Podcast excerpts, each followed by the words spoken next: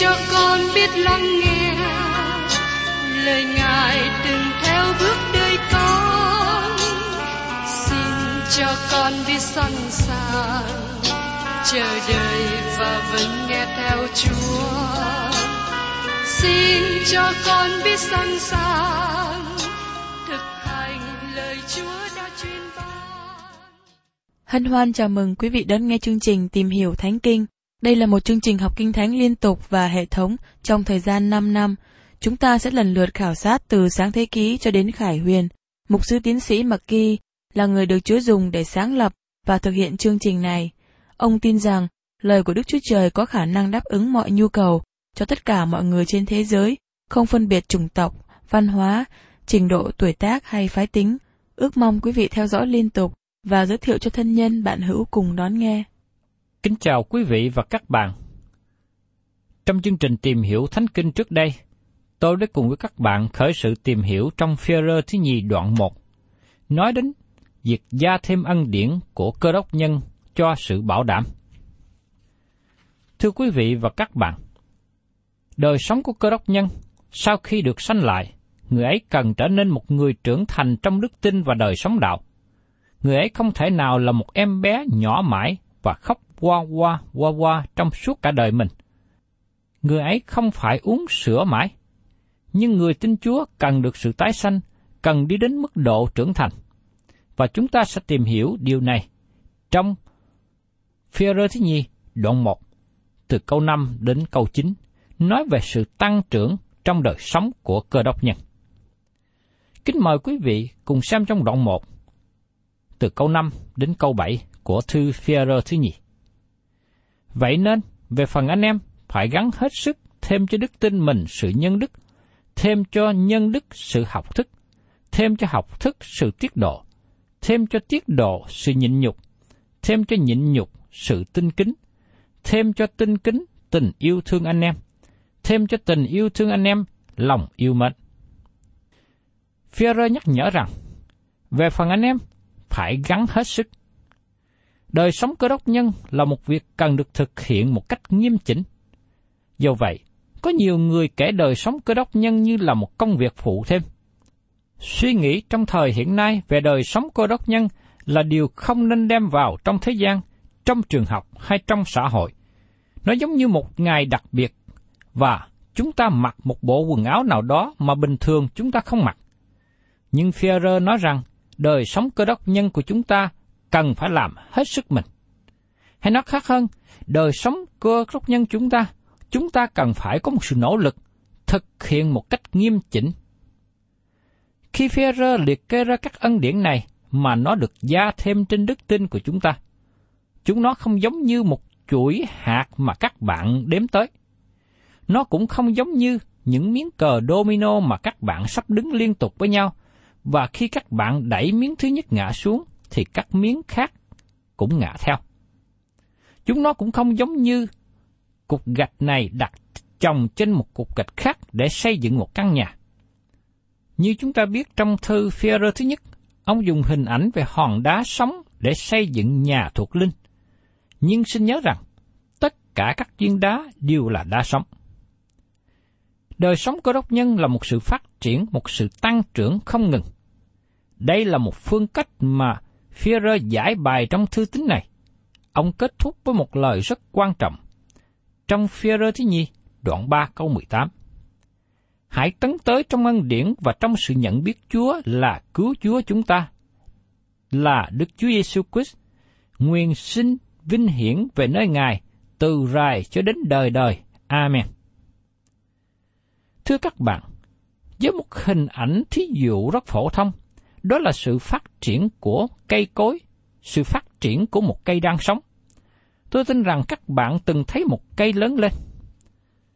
Trước đây tôi có một cây thông nhỏ của một bà cụ tốt bụng trong hội thánh đã cho tôi. Cây thông nhỏ này cao khoảng 2-3 tấc và được đặt trong một chậu khi bà cụ cho tôi. Tôi không có chỗ để trồng cây thông này ngay lúc đó, vì thế tôi để tạm nó ở phía trước nhà đối diện với phòng khách. Vào một năm trôi qua, cây thông này cao lớn bằng với chiều cao của tôi. Cũng giống như thế, đời sống cơ đốc nhân cần tăng trưởng và phát triển tốt. Có hai điều xảy ra cho cây cối trong rừng hay ngoài đồng, đó là sự biến đổi. Các cây cối này đang sống và phát triển, hay đang hư hoại. Có hai tiến trình mà nó đang xảy ra tại đó, và một trong hai tiến trình này cũng đang xảy ra trong đời sống của các bạn và tôi. Nếu các bạn là cơ đốc nhân, các bạn cần có sự phát triển. Và phía error liệt kê cho chúng ta những điều tỏ bài sự phát triển của chúng ta. Giống như cây thông mà tôi được cho trước đây, lúc đầu nó nhỏ và ốm, nhưng bây giờ nó cao lớn khác biệt và nhìn rất xanh tươi. Đời sống của cơ đốc nhân cũng cần có sự tăng trưởng và phát triển như vậy. Führer khởi đầu với lời nói rằng, phải gắn hết sức thêm cho đức tin mình sự nhân đức. Đức tin ở đây tức là đức tin về sự cứu rỗi, mà nó được ban cho bản tánh thiên liêng, mà nó cho các bạn sự tha thứ, và đức tin này làm cho các bạn trở nên công bình trong đấng Christ. Điều mà các bạn cần được gia tăng trước nhất là sự nhân đức. Trải qua nhiều thế kỷ, từ ngữ nhân đức này bị thay đổi ý nghĩa. Chữ nhân đức trong thời La Mã thuộc thế kỷ thứ nhất có nghĩa nhiều hơn là sự trinh bạch. Nó là đặc điểm tốt nhất của người La Mã. Sức mạnh, lòng can đảm, sự ca, dũng cảm và sự tốt đẹp tuyệt vời. Các bạn thân mến, đây cũng nên là phẩm chất cần có trong đời sống của các bạn và tôi. Những người tin nhận Chúa cần có những điều này để thể hiện điều đúng và đứng về phía Đức Chúa Trời trong thời hiện nay. Vì thế, Führer nói, hãy gia thêm nhân đức, lòng can đảm. Führer nói tiếp, thêm cho nhân đức sự học thức. Hay nói một cách tương tự, thêm sự can đảm, sự hiểu biết. Tại đây từ ngữ trong tiếng Hy Lạp là gnosis, có nghĩa là biết Đức Chúa Trời trong sự cứu rỗi của Ngài. Nó biểu hiện sự phát triển. Trong câu 2 của thư tín này, từ ngữ nói về sự hiểu biết trong tiếng Hy Lạp là epignosis, có nghĩa là sự hiểu biết thiên nhiên. Phaolô viết thư cho các cơ đốc nhân ở Colosse và nói rằng ông cầu nguyện để cho họ có được sự hiểu biết siêu nhiên. Trong thời lúc bấy giờ, nhóm tà giáo có tên là trí tệ phái phát triển mạnh trong thời đó và tuyên bố rằng muốn có sự hiểu biết siêu nhiên nhờ thực hiện một số lễ nghi bí mật đặc biệt nào đó. Nhưng sự hiểu biết mà cả Phaolô và Führer nói có nghĩa là tăng trưởng và phát triển trong đời sống của cơ đốc nhân. Và sự hiểu biết siêu nhiên là mục tiêu mà Đức Thánh Linh làm cho vững chắc lời của Đức Chúa Trời đến với tấm lòng. Và khi Đức Thánh Linh xác chứng lời của Ngài cho lòng các bạn, cho đời sống các bạn, sẽ làm cho nó trở nên hiện thực. Thưa các bạn, trước đây có những thanh niên đến hỏi tôi về sách nào chỉ cho biết Kinh Thánh là lời của Đức Chúa Trời. Tôi có vài cuốn sách trong tủ sách nói về điều đó, nhưng tôi không đọc một cuốn nào trong các sách này. Khi tôi ở trong tuổi của họ, tôi thường đọc những sách nói về biển giáo. Nhưng giờ đây, tôi đã qua giai đoạn đó rất lâu. Giờ đây đức tin của tôi không cần loại chống đỡ như thế. Một số người kết án và cho tôi là quá độc đoán. Nhưng không, tôi không có quá độc đoán. Tôi chỉ muốn biết chắc và năng động, lạc quan, có thể thôi. Nếu tôi không tin Kinh Thánh là lời của Đức Chúa Trời, tôi không thể nào trở thành người dạy Kinh Thánh.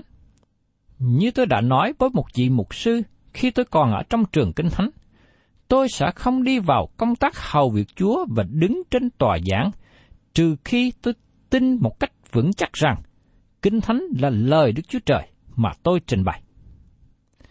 Thưa các bạn, xin các bạn tưởng tượng đến một người phi công lái phi cơ và chở 300 hành khách đang bay trên bầu trời và nói rằng, tôi ném bỏ đi sổ nhật ký máy bay, bản đồ và hành trình. Tôi không tin vào những điều này. Tôi xin thưa với các bạn rằng, nếu các bạn ngồi trên phi cơ như thế, các bạn sẽ ở trong sự khó khăn. Và dĩ nhiên, đây là người phi công thương mại, một người phi công chuyên nghiệp. Ông tin tưởng vào sổ nhật ký của máy bay, bản đồ và hành trình. Các bạn không cần phải rời khỏi ghế ngồi chạy đến phòng bay của phi công để tranh luận với ông ta. Ông biết cách nào điều khiển phi cơ. Ông biết tất cả những tin tức này một cách chắc chắn, bởi vì ông đã bay trên lộ trình này hàng trăm lần trước đây. Thưa các bạn, các bạn có thể chắc chắn lời của Đức Chúa Trời như các bạn đã học và chia sẻ cho người khác. Đức Thánh Linh của Đức Chúa Trời sẽ xác chứng điều đó cho lòng các bạn, và các bạn sẽ kinh nghiệm được sự tăng trưởng trong đời sống tâm linh. Và đó là những gì mà Pierre có trong tâm trí khi ông nói, gia thêm sự can đảm với sự nhận biết. Các bạn cần có sự can đảm để công bố ra lời của Đức Chúa Trời. Các bạn không có đủ năng lực để nói ra sự hiểu biết về Đấng Christ, trừ khi các bạn có sự can đảm để làm điều đó. Trừ khi các bạn có sự tin chắc, có sự vững mạnh để có thể thực hiện được điều này. Kế tiếp, Führer nói rằng, thêm học thức, sự tiết độ. Là cơ đốc nhân, chúng ta cần trở nên tiết độ trong mọi lạnh vực của đời sống. Chúng ta tiết độ ở trong lời nói, chúng ta tiết độ ở trong sự ăn uống, chúng ta tiết độ ở trong sự kềm chế bản tính xác thịt. Chúng ta tiết độ ở trong hành động của mình. Về khi một người tiết độ, thì một người đó biết xử sự, hành động, nói năng một cách phải lẽ, phải thì. Và điều này, tôi và các bạn cần phải nên chú ý. Tiết độ tức là biết kềm chế, kềm giữ hành động lời nói một cách phải lẽ. Führer nói tiếp, thêm cho tiết độ sự nhịn nhục. Nhiều người có ý nghĩ sai về ý nghĩa của sự nhịn nhục thật sự là gì. Họ nghĩ nhịn nhục giống như ngồi chờ đợi khi xe bị kẹt vào buổi sáng trên đường đi làm mà không lo lắng về việc đến chỗ làm đúng giờ. Thật ra, đó không phải là sự nhịn nhục. Nó chỉ là lý do để bào chữa về việc đi làm trễ. Nhịn nhục là chịu đựng thử thách khi nó đến. Sự nhịn nhục và chịu đựng đi chung với nhau. Nhịn nhục sanh ra sự chịu đựng. Nó được xây dựng trên sự hiểu biết và trên sự can đảm, giống như sự phát triển của một cái cây đang sống. Cơ đốc nhân nên phát triển sự can đảm, sự hiểu biết, sự tiết độ và sau đó là sự nhịn nhục. Führer nói tiếp, thêm cho sự nhịn nhục, sự tinh kính. Từ ngữ tinh kính thường bị lạc mất trong sự hỗn loạn. Nó có nghĩa chính xác hơn những gì nó nói. Tinh kính có nghĩa là trở nên giống như Đức Chúa Trời. Sau khi các bạn được sanh ra trong gia đình của Đức Chúa Trời, các bạn muốn trở nên giống như cha thiên liêng của các bạn. Nhưng điều đó không có nghĩa rằng các bạn trở thành Đức Chúa Trời. Tôi nghĩ đến bài thánh ca mà chúng ta thường hay hát, trở nên giống Ngài. Nó nên hơn là một bài hát. Nó nên là lòng mong ước của mỗi cá nhân của chúng ta. Người giữ phần của bổn tánh thiên liêng. Tôi tin rằng có một thời kỳ nào đó trong đời sống của đứa con trai, khi nó nghĩ cha nó là anh hùng, là một thần tượng cao đẹp. Nhưng có một lúc nào đó, khi đứa con trai này lớn lên, nó thấy rằng thần tượng mà nó tôn sùng đó bị sụp đổ. Và khi điều đó xảy ra, làm cho đứa con trai trở nên cay đắng. Nhưng chúng ta là con cái của Đức Chúa Trời, và bởi thế chúng ta muốn trở nên giống như cha chúng ta. Ngài không bao giờ làm cho chúng ta trở nên thất vọng. Cha của chúng ta không phải là một người anh hùng, nhưng Ngài cũng là Đức Chúa Trời của chúng ta, đấng mà chúng ta thờ phượng và ngợi khen. Từ ngữ tinh kính ở trong tư tưởng là ngợi khen và thờ phượng Đức Chúa Trời. Nó nói về việc nương cậy vào Đức Chúa Trời và sống một đời sống cung hiến cho Ngài. Và phía nói tiếp, thêm cho tinh kính tình yêu thương anh em. Chúng ta cần thể hiện tình yêu thương với anh em của mình. Khi chúng ta nói mình yêu thương Đức Chúa Trời, chúng ta cũng yêu thương con cái của Đức Chúa Trời. Và khi chúng ta tin Chúa, chúng ta được sanh lại trong gia đình của Ngài. Chúng ta là anh chị em với nhau. Tôi nhận được nhiều thư của những thính giả nghe chương trình giảng dạy trên Kinh Thánh trên radio. Họ nói rằng họ yêu thương tôi. Khi nghe thế, lòng tôi cảm động và tôi đáp rằng tôi cũng thương các anh em. Nếu tôi có cơ hội gặp lại anh em một cách cá nhân, chúng ta bày tỏ tình yêu thương với nhau. Tôi có nhiều dịp gặp gỡ và nhóm họp với các anh em của mình, cả các anh em tín hữu bình thường lẫn những người mục sư, các người hầu việc Chúa. Chúng tôi có buổi nhóm họp thờ phượng Chúa chung với nhau và sau đó ăn thâm công trò chuyện với nhau. Đó là sự vui mừng, mối quan hệ yêu thương ngọt ngào trong tình anh chị em trong Chúa. Vì thế, Führer khuyên chúng ta rằng thêm tinh kính, tình yêu thương anh em. Nhưng ông còn nói tiếp nữa, thêm cho tình yêu thương anh em, lòng yêu mến. Một lần nữa, từ ngữ lòng yêu mến cũng bị thay đổi ý nghĩa hiện nay khi so với bản dịch kinh thánh cũ trước đây. Tình yêu thương anh em thể hiện tình yêu thương giữa những người tin Chúa. Còn lòng yêu mến nói về tình yêu thương đối với những người ngoài, những tội nhân chưa được cứu rỗi. Tôi giải thích ý nghĩa của nó. Chúng ta yêu tội nhân giống như Chúa yêu họ. Đức Chúa Trời yêu thương họ rất nhiều, đến nỗi cứu rỗi họ nhưng Ngài ghét tội lỗi và Ngài phán xét tội lỗi, trừ khi họ ăn năn tội và quay trở về cùng Ngài. Như tôi đã xác nhận rằng, tôi yêu tội nhân, nhưng không có hạ thấp đời sống của mình xuống dưới mức của họ và cùng phạm tội như họ. Nhưng chúng ta yêu tội nhân và đem tin lành đến cho họ, đem sự cứu rỗi mà Kinh Thánh đã tỏ bài, đem sự cứu rỗi mà Chúa Giêsu đã ban cho để tỏ bài cho họ, hầu cho họ được biết đến sự cứu rỗi, biết đến tình yêu thương của Đức Chúa Trời để họ tiếp nhận. Thưa các bạn, đó là cách mà chúng ta bày tỏ tình yêu thương đối với những người ngoài đức tin. Chúng ta quan tâm với họ và cố gắng đem họ trở lại với Đấng Christ. Và mời quý vị cùng xem tiếp ở trong phi thứ nhì, đoạn 1 câu 8.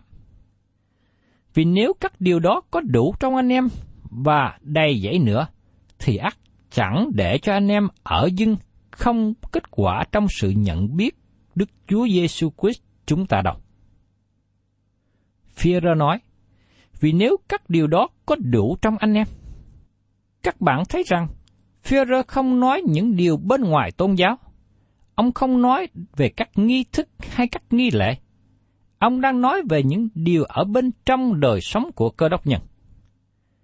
Lý do mà Führer nói rằng chúng ta đã thoát khỏi sự hư hoại của thế gian bởi vì chúng ta là những người giữ phần trong bản tánh thiên liêng. Sự hư hoại ở bên trong lòng con người. Vào sau này, Führer cũng nói về người chưa được cứu rỗi. Đó là sự bội đạo, thoát khỏi sự ô nhiễm của thế gian. Bởi nhờ các nghi lễ hay các hoạt động tôn giáo, nhưng lòng của họ không có sự thay đổi.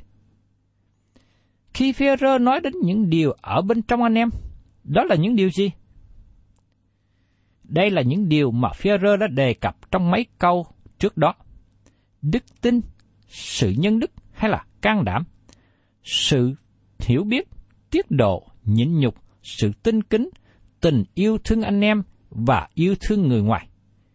Tất cả những điều này cần nên có trong chúng ta. Führer nói, vì nếu các anh em có đủ những điều đó và đầy dẫy nữa.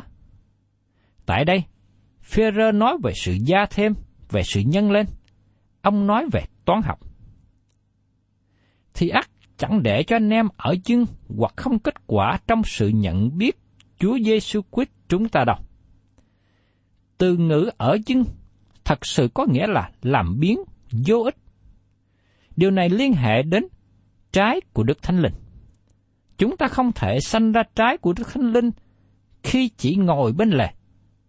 Thật sự, trái của Đức Thánh Linh là công việc của Đức Thánh Linh. Chúng ta không thể tự mình sanh ra trái của Đức Thánh Linh. Nhưng chúng ta cần đầu phục chính chúng ta cho Ngài, dâng hiến đời sống mình một cách trọn vẹn cho Ngài, và đến gần cây nho, đến gần với Chúa Giêsu và sanh ra trái của Đức Thánh Linh.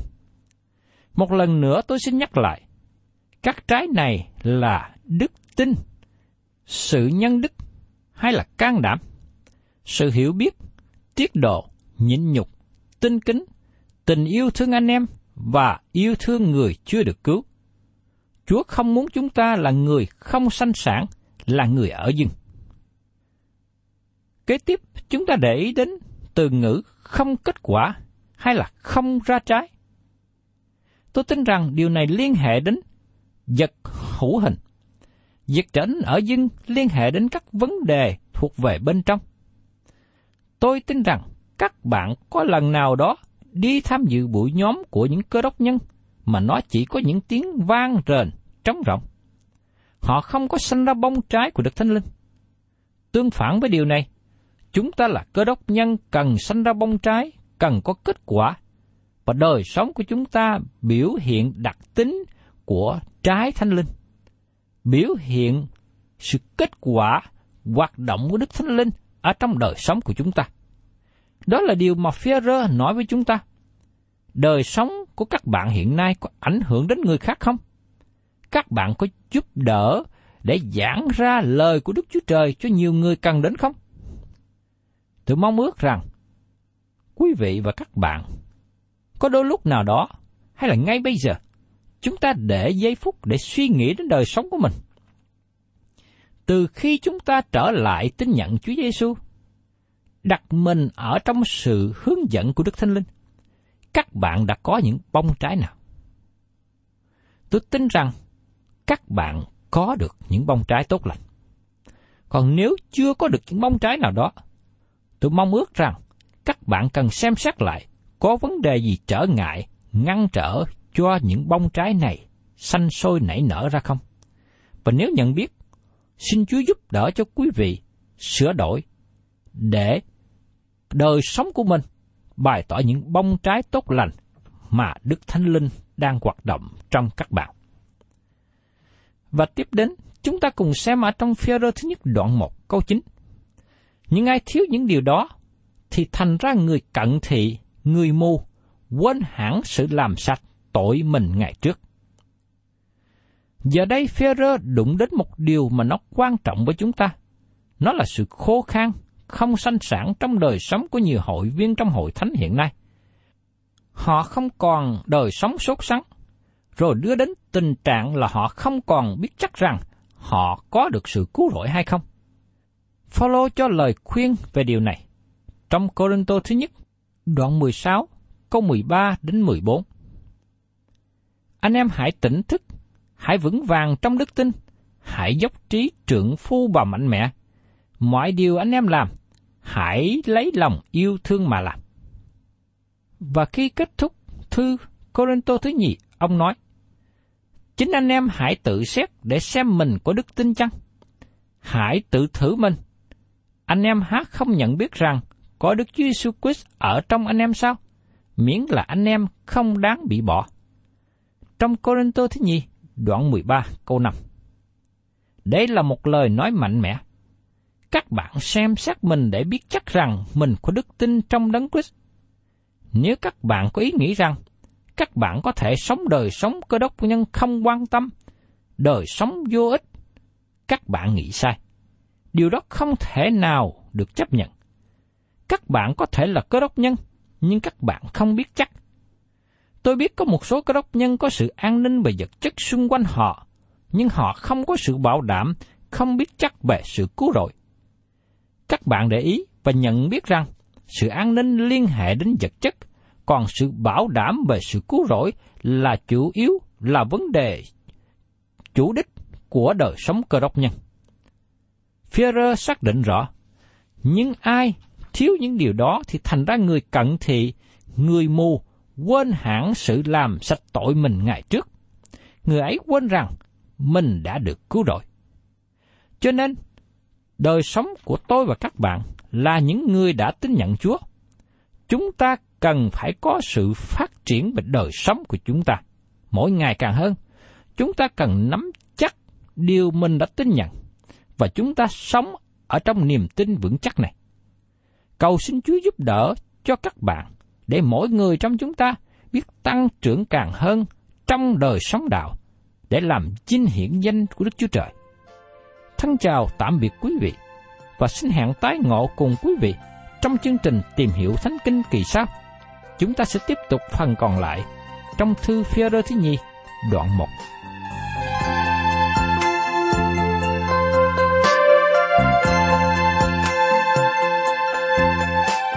Cảm ơn quý vị đã đón nghe chương trình Tìm hiểu Thánh Kinh. Nếu quý vị muốn có loạt bài này, xin liên lạc với chúng tôi theo địa chỉ sẽ được đọc vào cuối chương trình. Kính chào quý thính giả.